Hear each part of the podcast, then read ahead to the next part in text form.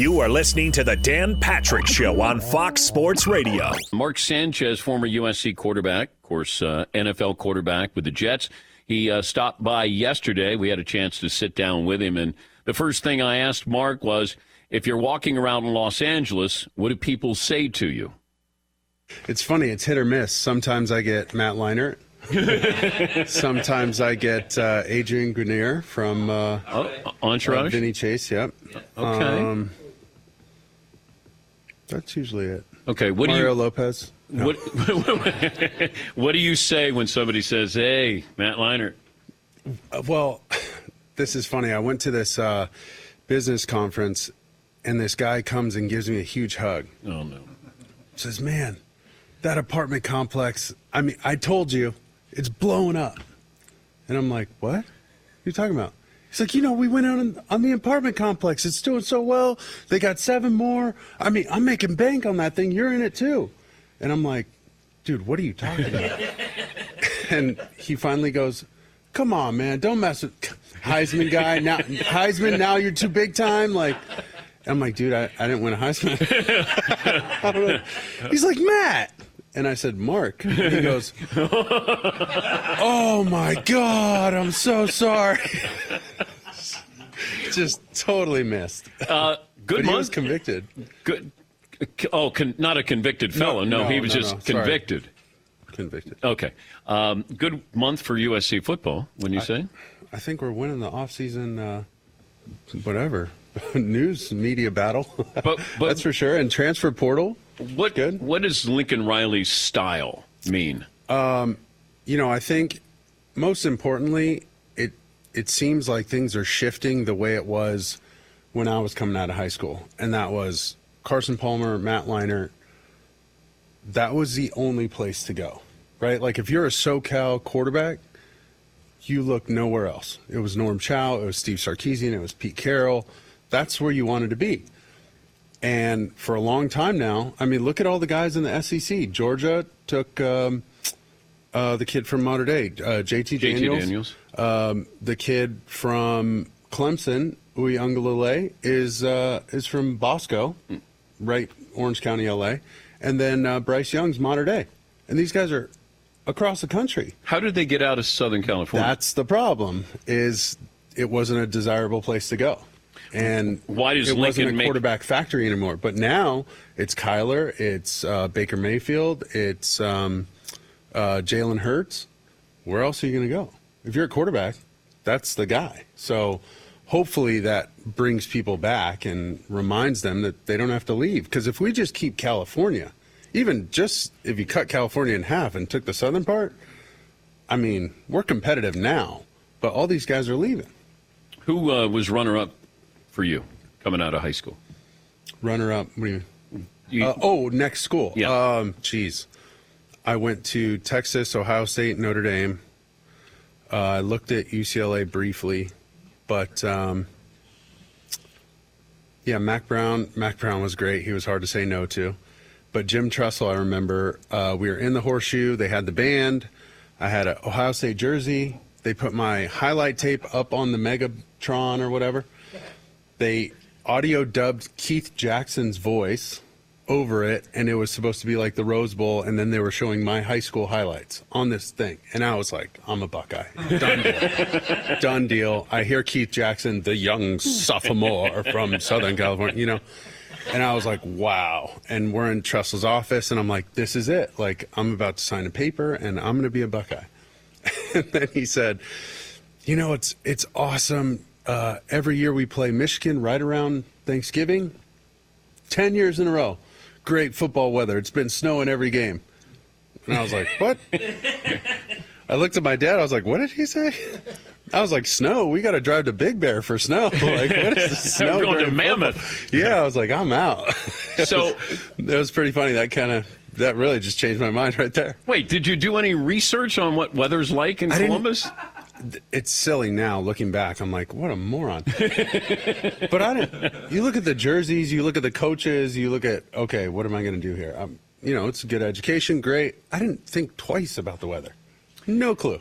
Name, image, and likeness, mm-hmm. and where it's going, because Caleb Williams is really the first true free agent we've probably seen. I'm curious what he got from USC Yeah. Um, because everything's legal now, right? I mean, I just feel like here in LA, you have so much to offer these kids. Um, you know, you can go speak at a boosters golf tournament now, 10 grand, bam. Like, you could get maybe 20 grand. So you're doing five quick little talks playing a golf tournament. There's a hundred grand right there. I mean, go sign some autographs at a dealership. Like, it's so easy now. But how did the SEC master this? I mean, Young reportedly Um, got 1.3 million from Alabama. and those are just guaranteed deals, I'm sure. Like, He was making more than Jalen Hurts was as an NFL quarterback last it. year, Mark. I believe it. I just saw that soundbite of um, Jimbo Fisher. Did you see Yes. that? Clown act. Yeah, yeah. I, That's like, awesome. I- he wants everybody I mean- to think I'm a great recruiter Yeah, and we would never pay for anybody. I mean, come on. Come on, they got uh, they Now got oil money down there, Mark.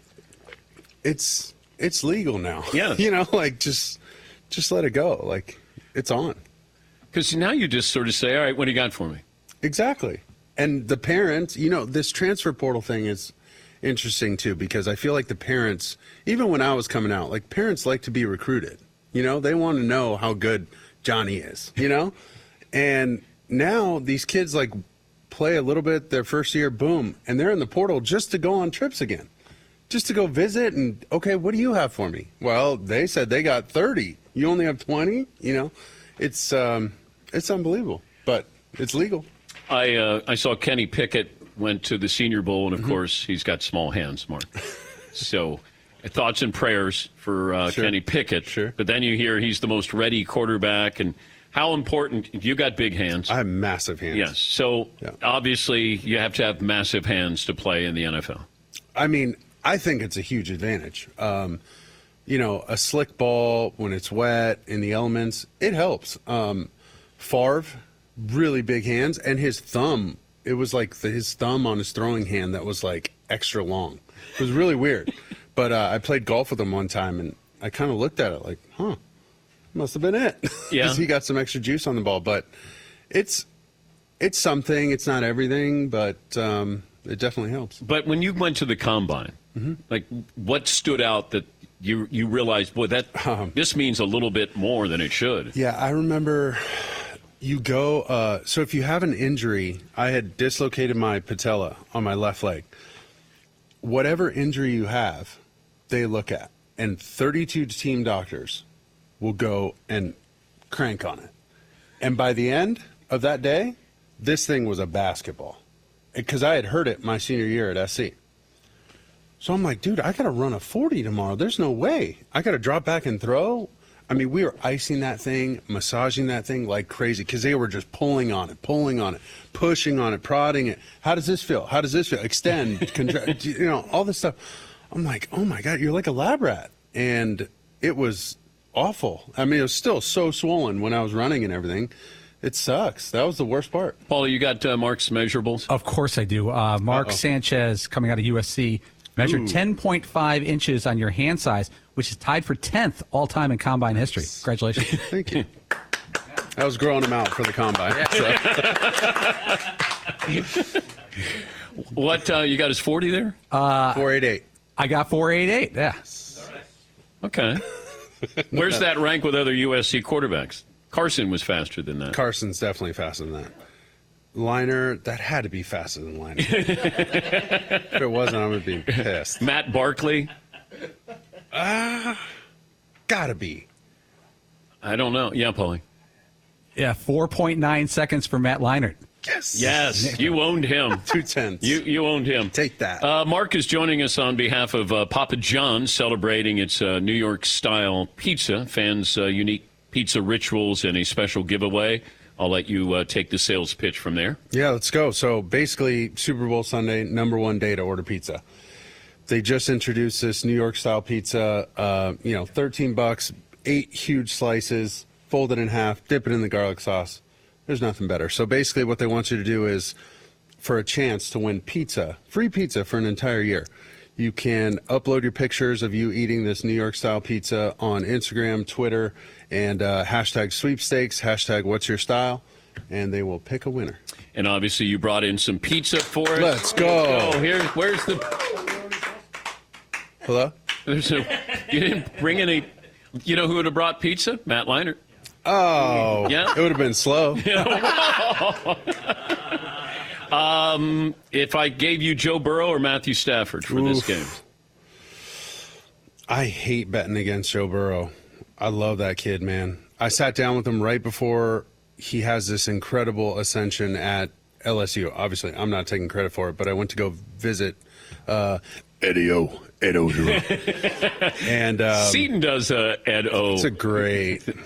Let's hear a little Coach Orgeron. Well, Dan, I was just saying. Hey, thought you were doing Papa John's. um, so Answer it if- if you were Coach O talking about Joe Burrow. Well, Joe, number one, go Tigers. And Joe, he got the eye of the tiger. He got a heart like a lion. And he love him some gumbo. Who, who would No, you I- take Sunday? Listen, I love Joe. I think he's so impressive, especially nine sacks in that divisional game. Are you kidding me? And that dude didn't even flinch. Most quarterbacks, your eyes just start dropping. Okay, I'm I'm guilty of it. Tom Brady's guilty of it. You name it. You get hit that many times, you stop looking downfield, and you're like, "Damn, I got to find a throwing lane because I'm going to get my head taken off." He didn't flinch, so I love him. I'd love to see him do well. I just think he's going to get another crack at it. And Stafford and I came in the same year. I just really want it. I want it for him. Okay. I really want him to win it. He's been through so much in Detroit, and it finally worked out. You know, everybody said, well, if he was with another corner, if he had a supporting cast, well, now he does. So I'd love to see him win. Did you ever get too cocky beating Brady? Did you ever feel like No way. No way. It was um it's it's so funny because when you you look at people like that, him, you know, Kobe, Jordan, like those kind of people, players talk about playing those guys and they know they got to be perfect. And you're hoping he screws up once. You know, you're hoping we get a interception on a screen pass by David Harris, who got caught by Alge Crumpler, by the way. what? He should have taken that in for a touchdown. I think we missed a field goal on that, or we did something, but I I missed a throw. But basically, it was crappy. But um, you just know everything's got to line up, and you got to hope for for a bad one from him. And that was so impressive to me. That sustained greatness, that sustained success. It's it's incredible. did you beat him? What do you mean? How many times did you beat him head? Oh, uh, well, we beat him at home my rookie year, my second year, and then we beat him in the playoffs. So like the first. But you're not st- Couple starting years we to were feel yourself like you know. I, all right. I, Uh, I got- just, you know what I didn't realize? I didn't realize, like, I knew what it was, but I really didn't. Now, looking back, you're like, damn, that was just the first part of his three Hall of Fame career. You know, like part one. That was just part one. And I, I didn't realize it because we beat him at home the first time. Um, so it didn't register. It was just, you know, this is a big rivalry and everybody was talking about it, but we beat them. So it was like, whatever. Um, I don't know. It was it was really strange those first couple years, and then after the first two or three, I mean, we just got smoked. every time we played them, too. I mean, it was rough. It was rough. Uh, it's great to see you again. Thank you. Thank uh, you guys thanks for for, having me. coming out. Appreciate it. Thanks for listening to the Dan Patrick Show podcast. Be sure to catch us live every weekday morning, 9 to noon Eastern or 6 to 9 Pacific on Fox Sports Radio. Find your local station for the Dan Patrick Show at foxsportsradio.com or stream us live every day on the iHeartRadio app by searching FSR. Or stream us live on the Peacock app. I don't know if you've heard this before, but Clayton Kershaw is a uh, really good friend, uh, you know, high school friend with Matthew Stafford, the Rams quarterback. And maybe Stafford's playing, uh, staying in his house this week. I don't know. But Clayton Kershaw, the Dodger great, kind enough to join us. Boy, nobody brings up Matthew Stafford uh, to you at all this week. I'm going to guess, right, Clayton? First time today, Dan. Yeah. Appreciate that. so your wife and kids don't bring it up. I'm the first one to bring it up to you. That's right. When did you know that he was going to be great as a quarterback? I mean, basically, as soon as we started playing football, you know, around here in Texas, we do six man football in fourth grade, and he was throwing the ball. I mean, I don't know. He was throwing the ball further than everybody else. And then actually, we did track meets in elementary school, and instead of the shot put, we did the softball throw. And the softball throw, uh, he just dominated that too. So he's always he's always had a great arm, and then um, he actually is pretty smart too. So figured out the whole football thing pretty good. He's pretty smart. Yeah. What position did you play? So I was the center. Man, I Of was, course you uh, were. yeah, I was the center. I so freshman freshman year football was the last year I played football, and uh, yeah, I was the Matthew was on the freshman team for like four or five games, and then he was up to varsity pretty quick. But um, yeah, center. It was great. But you got a good arm. How does your arm Yeah, compare to yeah. Stafford's? Well, I could throw a baseball. Uh, I played quarterback like fourth, fifth grade, and that was about as far as I went. Then I started getting a little chunkier, and uh, the line was starting to be a little more my calling. Wait, so you, that, you're the guy that just said, uh, we'll just put you on the line. The big kid. Yeah, you know, no, I don't. I don't think of it like that. I think they're like, hey, you you can really remember all the plays, and you got a little bit of athleticism, but ultimately it was, hey, you're a big guy, so you're going to go play line. Are you going to the Super Bowl? I am. I'm going to go. I'm excited about it. Are you a seat guy or a suite guy? I, I wasn't too picky for the Super Bowl. I was just like, I'll just get get in the game. But uh, I'm a seat guy this time. I'm going to be in the seats. Okay, do you reach out to Stafford and say, hey, can you hook me up? Yeah, I was like, Matthew, are you busy this week? Can you, uh, you know, I know we text every like once every two months, but if you can give me a few tickets.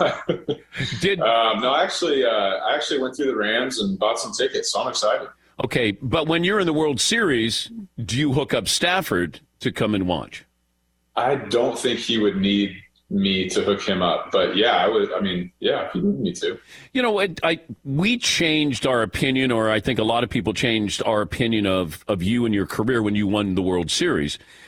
I don't know. Did you feel? Do you feel different as an athlete that you finally win? And does that change anything? Yeah, hundred percent. I mean, I think um, no matter how well you do in your career, when you finally do what you want to do um, and win the whole thing, there's just for me there was obviously a burden lifted. I mean, I just felt a sense of relief to finally get it done. And um, Matthew's in a little different boat because he's been good for so long. It's just the Lions, you know, he didn't really have a support system around him. So this is the first year where you know the team kind of matches up to his talent level and. Um, you know he he's obviously favored to win, so it's uh it's I'm excited for him. It'll be really fun to watch.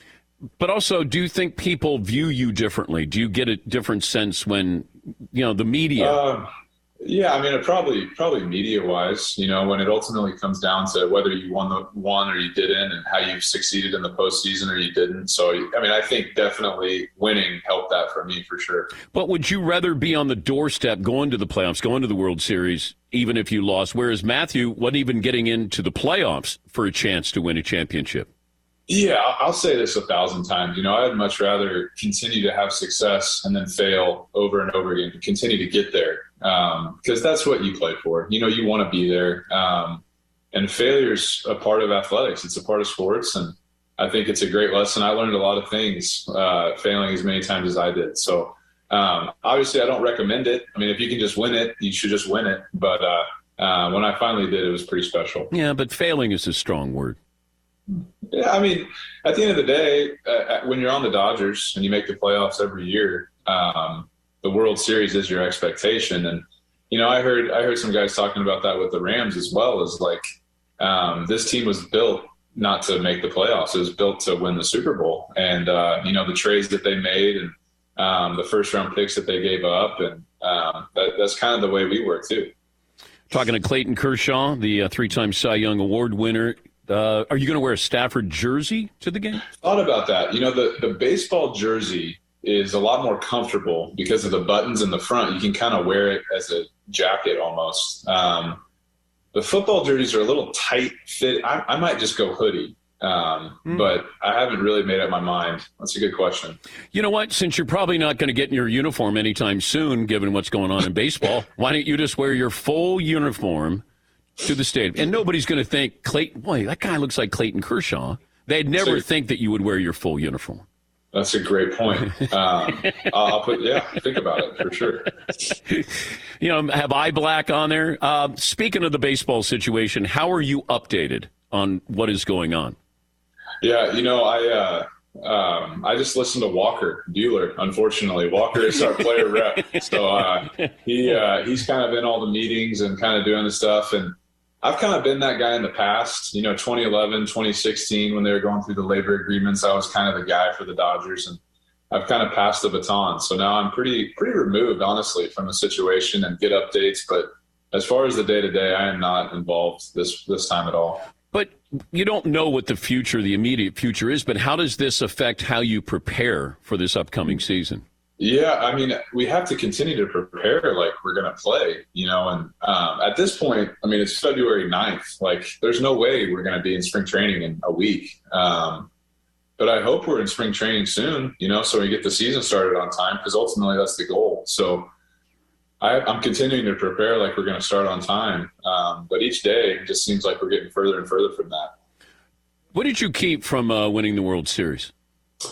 What did I keep? Um, got, I think I kept I kept my jersey, um, and then I don't know. Your your your director is going to get mad at me, but I'm going to move my Zoom. So I, I have the World Series trophy right there. Um, ooh, yeah, yeah. So got a I got. Kobe Bryant. Um, Wait, what else you got there? Be be a tour guide here. you want to be a tour guide? Yeah, Okay. yeah. Um, Okay, so So can I don't know how well you can. Can you see all that? That's Yeah. kind of my. yeah, That's all I allow to be put up because everything else just feels like I'm. It's just too much. So I just I just do that. okay. But uh, I have a, the the Kobe and the Jordan jersey are probably my two favorite things up there. I think that's pretty that's pretty awesome. nice. And then Yeah. you got a basketball. Uh, yeah, that's Magic. I got a Magic basketball. Okay. I got a John Wooden basketball over there in the top Oh, left. Oh, now we're showing Yeah. off. Now we're showing John, off. John Wooden is like my. He's awesome. What he stood for, just so great.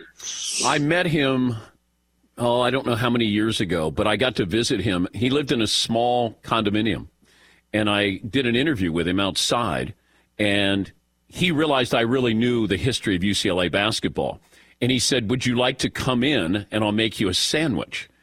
So here I am, Yeah. like, yes, of course. and we go in, and he opens up his scrapbooks. He makes me a pimento cheese sandwich. That's I don't even like pimento, but it's, it's the best damn sandwich I ever had. And I just I got to open up this scrapbook, and I'm there with John. It's one of those out of body experiences because I'm Yeah. just a I'm a reporter. I'm just a kid reporter, and I'm going. I'm I'm in John. I stayed for over two hours, That's and amazing. it it was it was just a wonderful experience. And uh, you know, so I I understand you know that Yeah, that, that we uh, the Dodgers had like a leadership program, like right as, as you're coming up or a rookie, and we got to have dinner. There was like 15 of us that got to have dinner with John Wooden one night too, and uh, it was towards the end of his life. But he uh, he talked to us, took the time to like meet each one of us, and um, just such a such an amazing man. It was awesome. How well did you know Kobe?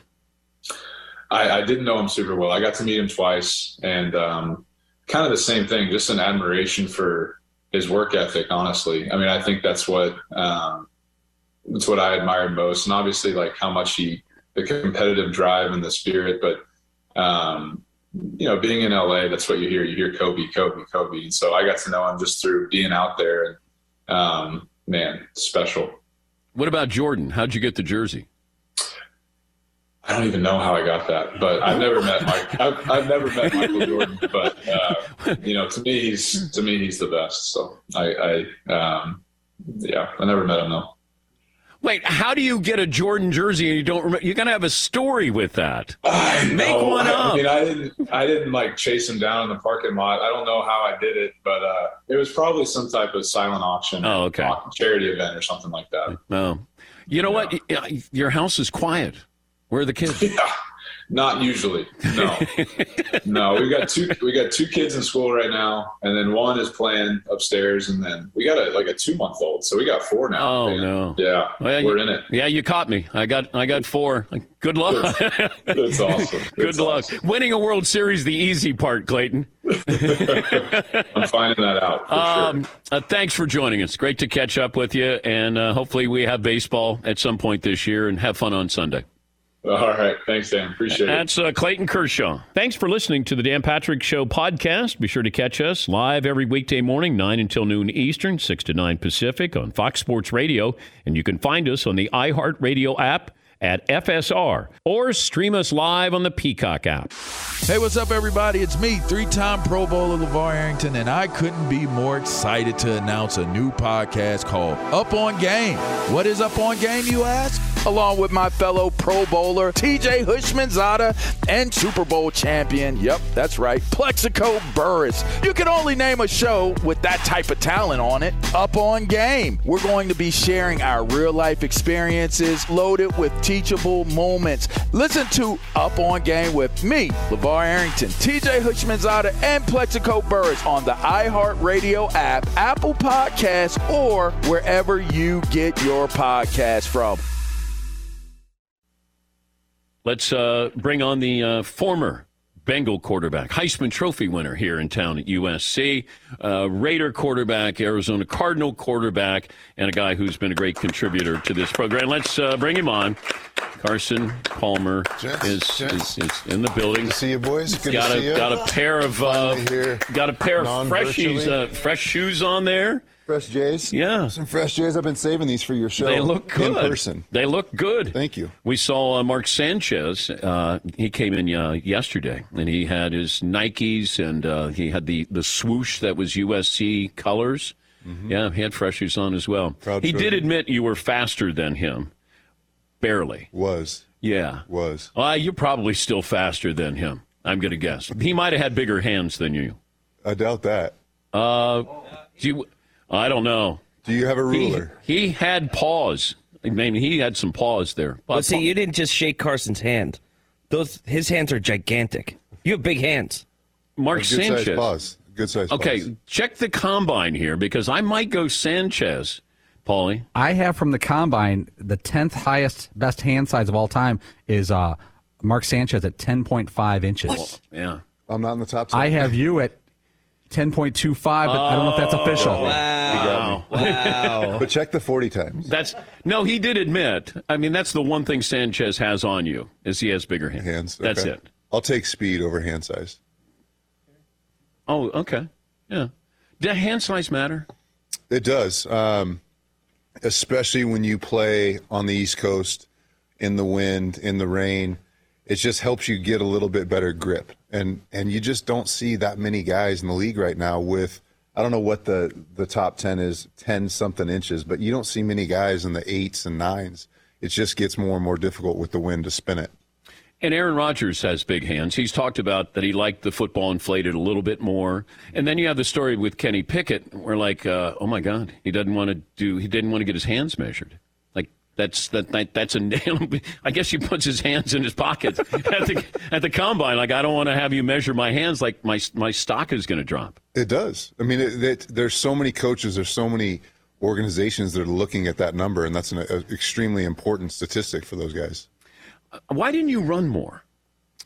Well, I did run a bit, um, and then I blew my knee out, and everything changed after that. I lost a little bit of speed. It took me a couple years. That's what blows me away about Joe Burrow right now is he blew his knee out last year mid-season, and you don't see any ramifications from that injury. You don't see him tentative. You don't see him. You know, a lot of times you'll you'll have an issue stepping into throws, transferring your weight, turning on that front leg, and that knee spinning and rotating. You're not seeing it all with Joe. I felt it for at least a couple years, and it took me a couple years to really feel 100%. With Joe right now, he looks 100%. He looks he looks like he did at LSU or before the knee injury with Cincinnati. Paulie, uh, give Carson the uh, poll question. Okay, which quarterback would you bet on? You got to bet on who would have the most Super Bowl appearances in the next decade going forward. Super Bowl appearances: Joe Burrow, Josh Allen, Justin Herbert, Patrick Mahomes.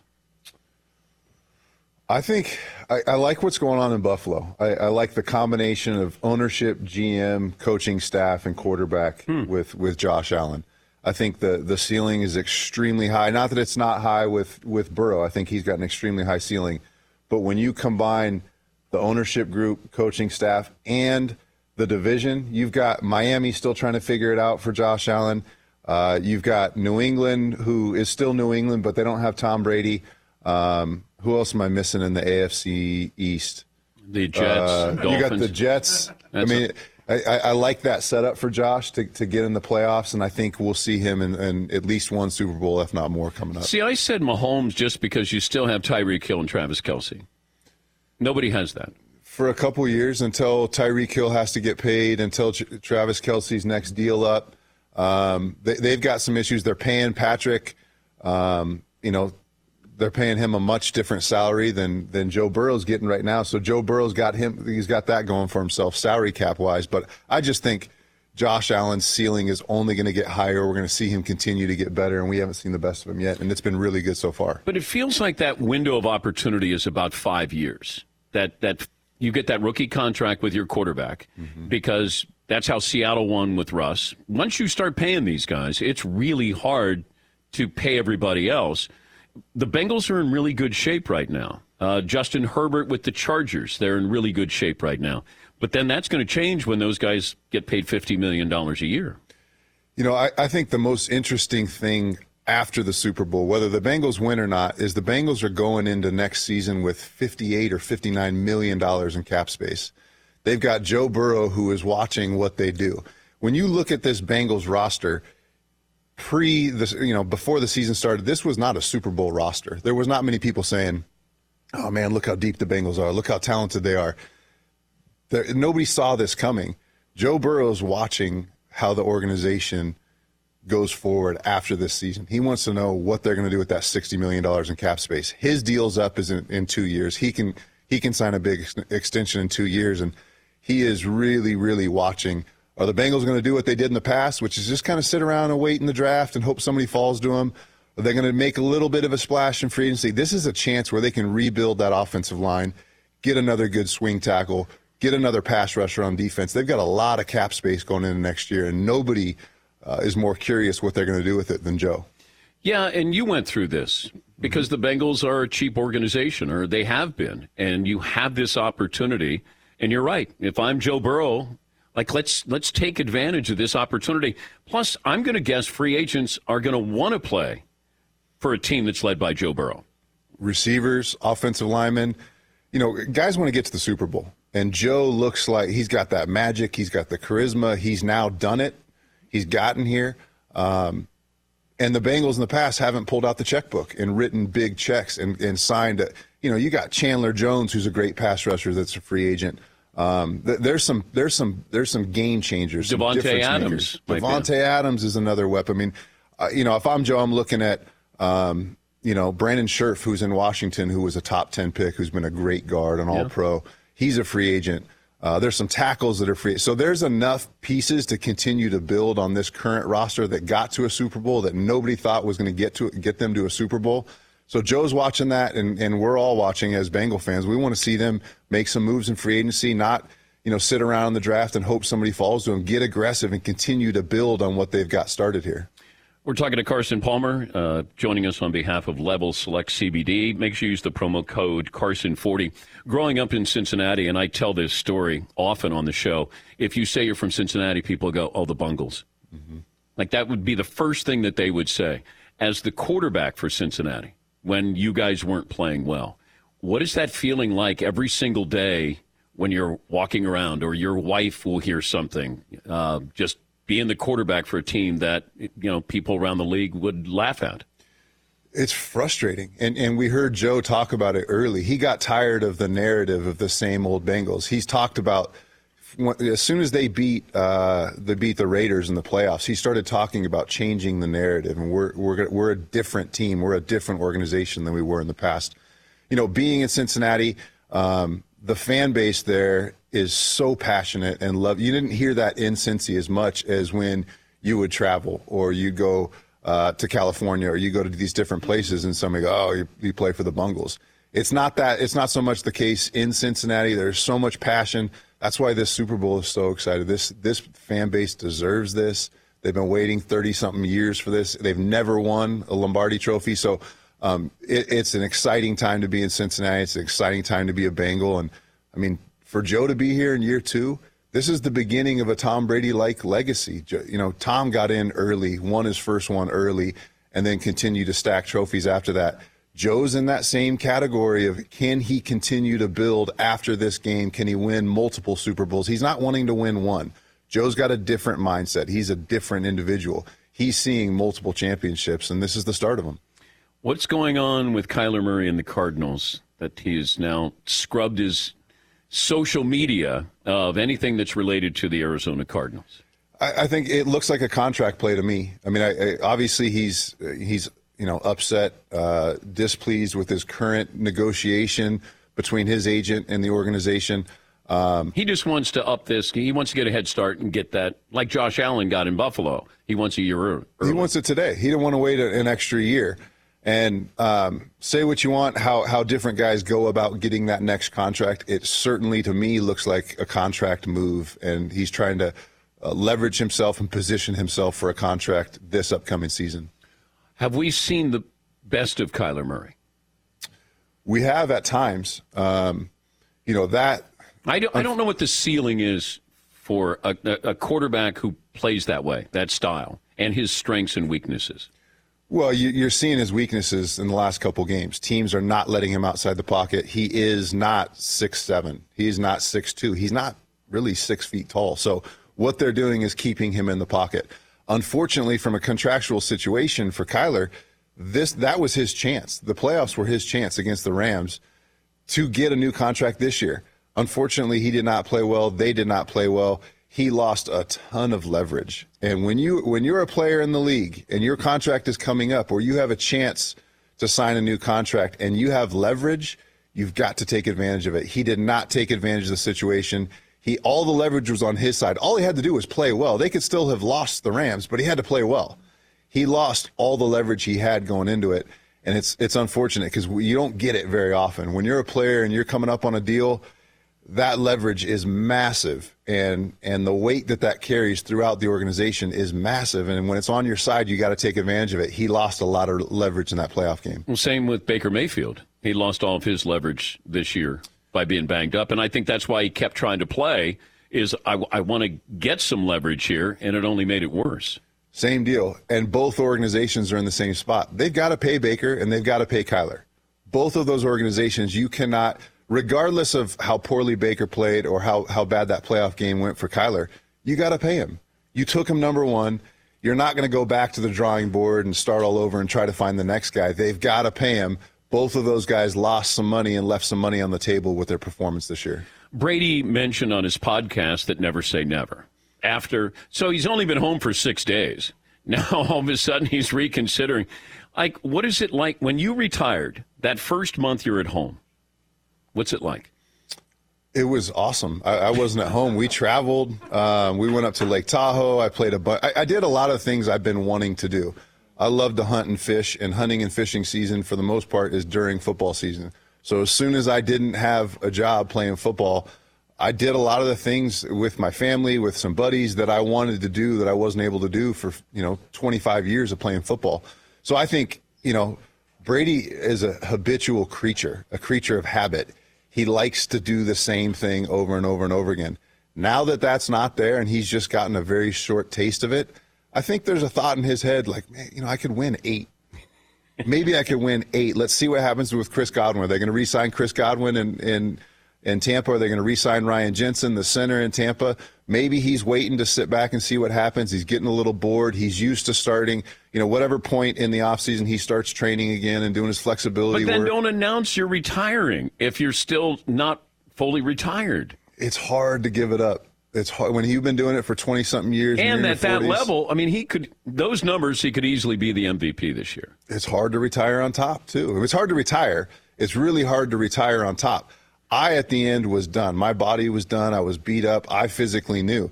He's walking off the field probably feeling pretty good. Yeah. You know, a little banged up, a little beat up from playing a long season. But now that his body's recovered, He's starting to, you know, he's starting to feel a little bit better. I, I wouldn't be surprised if we saw him come back.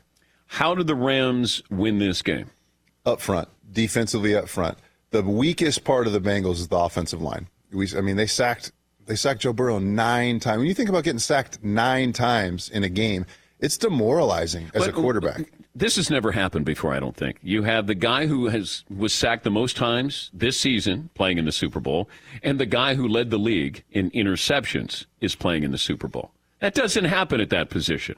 No, Yeah. no, it's it's it's been a weird season. It's been an amazing season. But when you watch this Bengals team, the the Achilles heel of this team all year long has been the offensive line. Joe Burrow's overcome it. Uh, Joe Mixon's overcome it with just stellar play and and being uh, a little bit quicker, a little bit faster. You've seen Joe changing protections at the line of scrimmage. We saw him do it in the AFC Championship game. You know, on the road in Arrowhead Arrowhead Stadium. So he's got complete grasp and control of what's going on around him. He can't overcome Aaron Donald just overpowering the center and bull rushing him and ending up in his lap. That is what's going. This game's going to come down to: Can they get the ball out quick enough? Can they run some screens? Can they run the ball against Aaron Donald? And can they not give up six plus sacks against Von Miller on one side and then Aaron Donald on the other? And plus, you know, you got Jalen Ramsey saying, "Hey, bring it on, Ja'Marr Chase." Now, do you avoid do you avoid Jalen Ramsey? you can't avoid Jalen Ramsey because, you know, at the end of the day, we're probably going to see Jalen Ramsey trying to match up with with Ja'Marr with with Chase.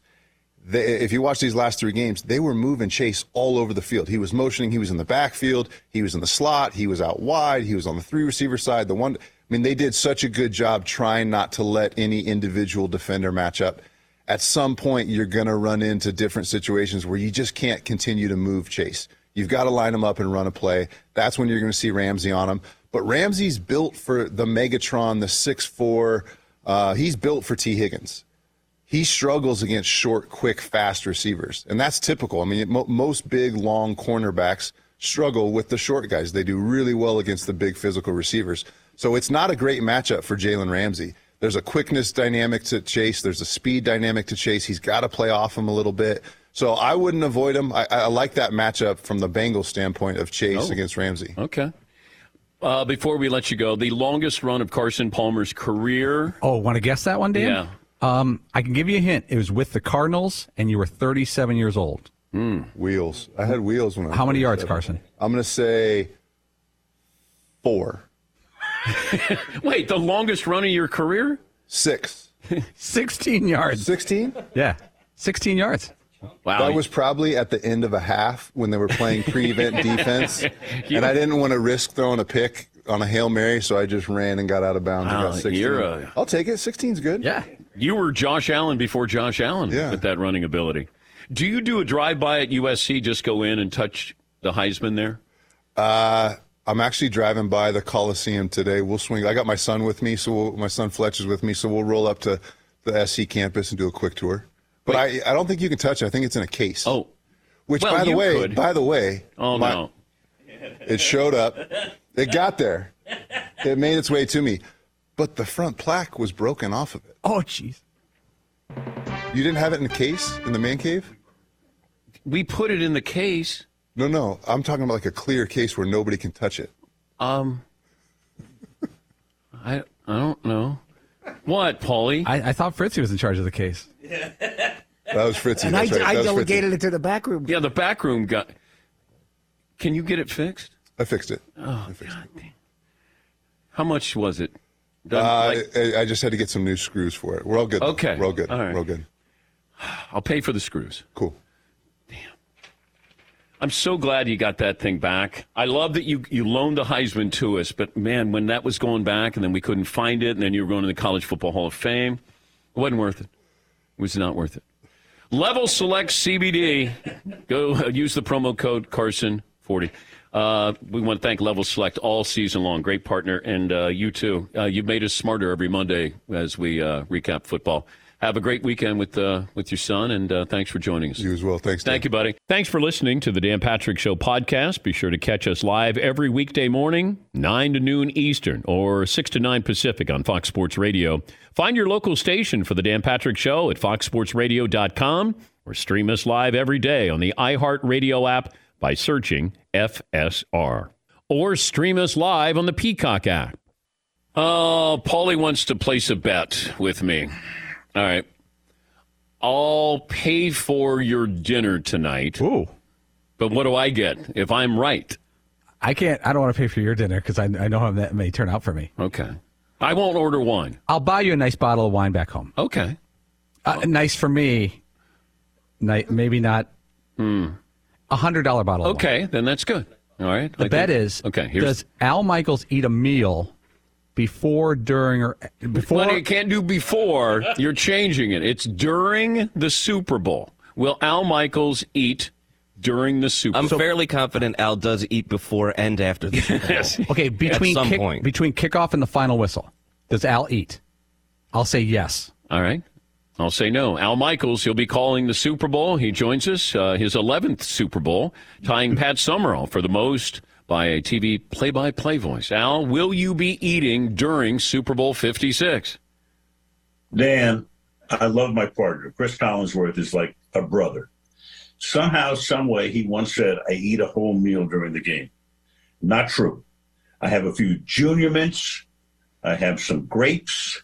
I might have a Snackwell cookie. That's it. Cris is the guy who eats like a horse before the game. Sushi, pasta, all of the rest. Okay. That is fake news. Okay. I will not be having a meal during the Super Bowl. Yeah. Okay. Uh, to the judges. So who won the bet? Well, I don't think a snack is a meal. I don't either. Fritzy? I don't. Snack's a snack. Hello. I'm a winner. Sorry, Paul. Al. Yeah. I like how Paulie goes before, during, or after the Super Bowl. Yeah. By the way, Al, on this date, back in 2006, you know what happened? 2006. I think I left Disney to go to NBC. Yep. Yep. Correct. And there was a, a rabbit involved in it, a cartoon rabbit. And uh, you were uh, ending a 20 year run on Monday Night Football. Now, I'm just bringing that up. No reason at all that, you know, maybe you're joining another network or something on, uh, you know, close to this anniversary, Al. Uh, I have, as you well know, put all of that behind me. If you start thinking about other things, I promised myself this year not to be distracted, and I will not be distracted until Monday when I can have a ton of distractions in my life. But I don't want anything before Sunday, Dan. I'm working like a maniac. I mean, look, I mean, well, for your television audience, I mean, I have like 9,000 pages of information ready to go for this game, the best stories. But all of them will wind up, you know, on the cutting room floor, as they say, because as John Madden said years ago, we come armed for war. We have everything available to us. And then, as John would say, a game breaks out. And you do the game. But also, well, do you prepare for a blowout? Well, I, I don't think you prepare for necessarily a blow. You prepare for the game, period. You hope the game is great. Uh, and if it's a blowout, then we're ready to go in, in a different direction. It's, it almost becomes, Cris and I, we laughed about it because we did have a blowout in the uh, Christmas weekend game between Dallas and Washington. And then it became almost like talk radio. You're going back and forth. Fortunately for me, I've done 10 Super Bowls and six of them have gone down to the to the very end, including the last four. And I look at it this way too, Dan. I don't think the NFL has ever been hotter than it is right now, Dan. I mean, people are just talking about these last six Yeah. games have been fantastic. And I'm just hoping that we get the lucky seventh. And it's not like when you go to the crap table and you've got a great run going, and then you throw a seven, and the dealer says uh, seven out, line in, new shooter. We don't need that. We need we need the lucky seven this week. How important is it for you to meet with coaches or quarterbacks to glean information from them? Very. Uh, and we will. We're going out to see the Rams today. We get the Bengals tomorrow. We know the Rams very well because we had them three times this year. We've had them several times over the the past couple of seasons. Uh, we we know them, so we'll see. You know McVay and we'll see Stafford and some of the other guys today, and then. Uh, I think Cris Cris knows Zac Taylor a little bit because he lives in Cincinnati. I've met him once. Don't know Burrow. We'll meet him tomorrow. I think it's important. I think it's it's great because you know you know enough about them from watching them and reading about them. Uh, and then you get to talk to them. And I find, you know, the really good stuff that happens is you get a story that hasn't been told before. Going into a Super Bowl, there's so many stories out there. Millions and millions of, you know, words have been written and, and so much time has been spent on television and radio talking about it. You want to find something that's a little bit different. So hopefully uh, that's what will happen. And that's why we got, that's why it's very beneficial to meet with the, uh, the principals. We always talk about players when they get to the postseason. But as a broadcaster, the amount of postseason games you call, uh, what changes or do, how does that prepare you better for the next one you do and the next one you do? It's you know what it's it's almost like when you're a player, Dan. You know, you do what got you there. So if you go, you know, in a different direction, I know. Look, I understand the magnitude of the games, and especially the Super Bowl and people say, you know, 100 million people are watching. You can't think about that. You want to break cleanly. You want to get off to a nice start, get the game going. And very much like the players who talked about, you know, the first time there's contact, a couple of plays into the game, they're playing football and we're announcing football. So you don't want to have to think about all the extraneous stuff. Once the game gets underway, you stay within your lane. I mean, Cris and I have done a couple of hundred games together. And if we try to do something different or or or uh, go outside where we normally would go, why? Why do you want to do that? So hopefully uh, the, the game starts. We concentrate on the game. The game is close all the way, and all I root for, Dan, is triple overtime. Can't get enough of this. How aware are you of? I know the point spread, but prop bets. Uh, a little bit. You know, I, I look. I've been the rascal. You know that. I'm the guy who's always talking about a point spread or the over under, and I've sneaked it in through the years, and a lot of people love it. Uh, now, of course, I can come in the front door because you've got DraftKings and all these other entities that are now involved with with the National Football League. You don't overdo it, though. I mean, in terms of prop bets, no, I think that's that's too inside football. Uh, I think a, a, few people are involved in that. I saw. I looked at them the other day. I mean, there are 18 million prop bets. So where do you go with that? I think you, you would be talking to a very a, a very small sliver of the audience if you went there. Well, I didn't know if there was a prop bet if Al Michaels will say the following. Yes. And there he goes. you know, that's that's interesting. Um, I remember, well, years ago, there was a prop bet, and I think the first game after Deflategate, and I saw it, and it got a lot of play on the internet. And I think the over under was two or two and a half. And I said, let's just get, get this out of the way. Deflate, deflate, deflate. You know, so I went, I went right to the over. So, and there he goes. You know, I can be bought, Dan. Okay. Not for a hundred dollar bottle of wine, but I can be bought. Okay, steak dinner. And a hundred dollar bottle. And a hundred dollar bottle. Well, yeah, you can't have a steak dinner without a hundred dollar bottle. Of. No, no. But um, do you talk more to Cris prior to the game, or less, so you save it on the air?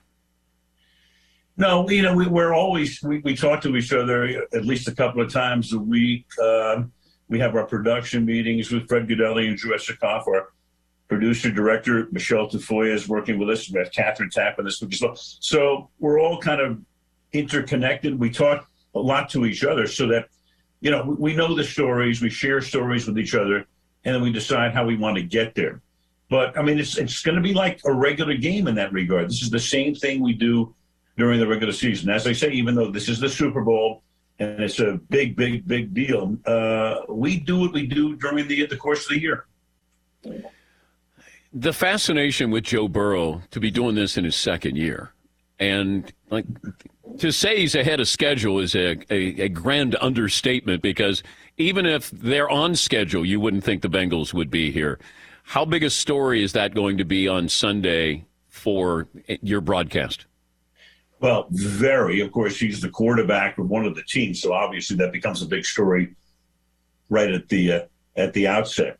But I think what I sensed during the championship game in Kansas City is that a lot of this country uh, either I don't want to say necessarily fell in love, but were fascinated by what the Bengals did. They're down 21 3. Everybody's thinking, okay, Mahomes is going back to the Super Bowl third year in a row. It's Kansas City against whoever would win the Ram 49er game. And somehow, some way, I just sensed the way they came from behind. You know, for Burrow, nothing looks too big for him. I mean, the way he stepped out of a couple of tackles when it looked like he was going to get sacked, uh, running for first downs, uh, doing what he did that day, winning in overtime, and just uh, just his his body language and and presence. Yeah, you look at a guy, you think, well, this guy's been in the league for ten or twelve years. But I think the country at that point, unless obviously you were rooting for Kansas City, uh, kind of fell in love a little bit with the Bengals and went, wow, that's pretty cool. So that's the sense I get going into this game. And Burrow, of course, would be at the forefront of all of that. You remember what you thought when the Rams left Los Angeles? Yes, I do, because uh, this is my hometown, and I knew that in, in those years I'm doing Monday Night Football, and every game was going to be a road game now. I wouldn't even get a game in Anaheim. Um, I understood it, though, because the problem in, in this city and area was that every uh, stadium was a relic. And that's why the Raiders, who had come down here, moved out of the Coliseum. Uh, the Rose Bowl was not an NFL type of stadium, a beautiful setting, but not for the NFL. Anaheim Stadium was really a baseball stadium that they turned into a hybrid football stadium. So I, I understood it. I was not happy about it, but like everything else, these uh, moves, they're they're money or you know follow the money. It's yeah. it's the old uh, cliche about follow the money, and that's what the Rams did. St. Louis gave them a great deal, uh, a much better deal than they had in Anaheim, and away they went. As did the Raiders back to Oakland at that same very same point. Do you think Tom Brady's retired? If I had to bet, I would say yes. I know that there's some other things out there after his podcast the other day. I didn't hear it. I read about it. I felt when we did the uh, the Rams Tampa game that he that, was going to be it. I, thought it was like 64-36 uh, that he would retire. He would step away because he gave us a um, an answer in terms of when I asked him before that game about the perfect ending. He said it involves a Super Bowl, might not be this year, and then he kind of went back and forth a lot. So I did think he was going to step away. I wasn't surprised when he stepped away. Now you've got this other thing out there. I would be I would be surprised if he came back. I'm not saying he won't, and I don't have any inside information about this, Dan. But um, if I, you know, like I say, if I had to make a bet, I would say he's not coming back. But does it work for broadcasters when you're at the top of your game and, like, you know, you when? How do you walk away? When do you walk away? Who tells you to walk away? Uh, I thought, in, in, for me, I mean, in broadcasting, if I couldn't do do it the way I had to do it and want to do it, and my brain began to uh, leak a little bit, let's put it that way, it would be time to walk away. And I've got some, you know, people who are very, very close to me who would be the first to tell me as if I wouldn't know myself. For a player, I don't know. I think it's a very hard thing to do uh, to, to walk away because to cr- recreate the buzz you get playing in Super Bowls and, and doing what Tom did. I mean, he's going to have a really good football afterlife. He's very smart. He's got a lot of things going. He can do any number of things. There's no question about that and live a wonderful life. I'm not sure you can ever recreate the thrill, the thrill that an athlete can get when you're playing on the biggest stage that long. I mean, you can do several things in business, you can do things in broadcasting, but I'm not sure you can you can recreate that thrill. And that's why a lot of coaches sometimes will step away go into the broadcast booth, and then go back. Because at the end of the day, if you're coaching, you look up at that scoreboard at the end of the game, you know what you did. Did you win? Did you lose? In broadcasting, what are you supposed to do? Go on the internet and find out that everybody loves you or hates you? Forget about it. Oh, it's great to talk to you, bud. And uh, as always, Dan. As always, man. Yeah, have fun and uh, hey Mm-hmm. Your 11th Super Bowl that uh, yeah. ties Pat Summerall for the most by TV play-by-play voice, and uh, uh, Michelle Tafoya's last game on the sidelines for you guys too. Oh, I just want to say, Michelle, she has been such a great partner. I've done 300 broadcasts with her. Uh, basketball, we did the NBA back in the 03, 04 seasons. Football, she is the best of the best. I'll put her up against any reporter in this country print or electronic. And you know, Michelle, tons of fun. She keeps us laughing. Uh, we're gonna miss her. I'm gonna miss her uh, terribly because I mean, she's just she's just great to be with. Thank you, Bud. Uh, talk to you soon. Thank you, Al. You bet, man. Take care. That's uh, Al Michaels.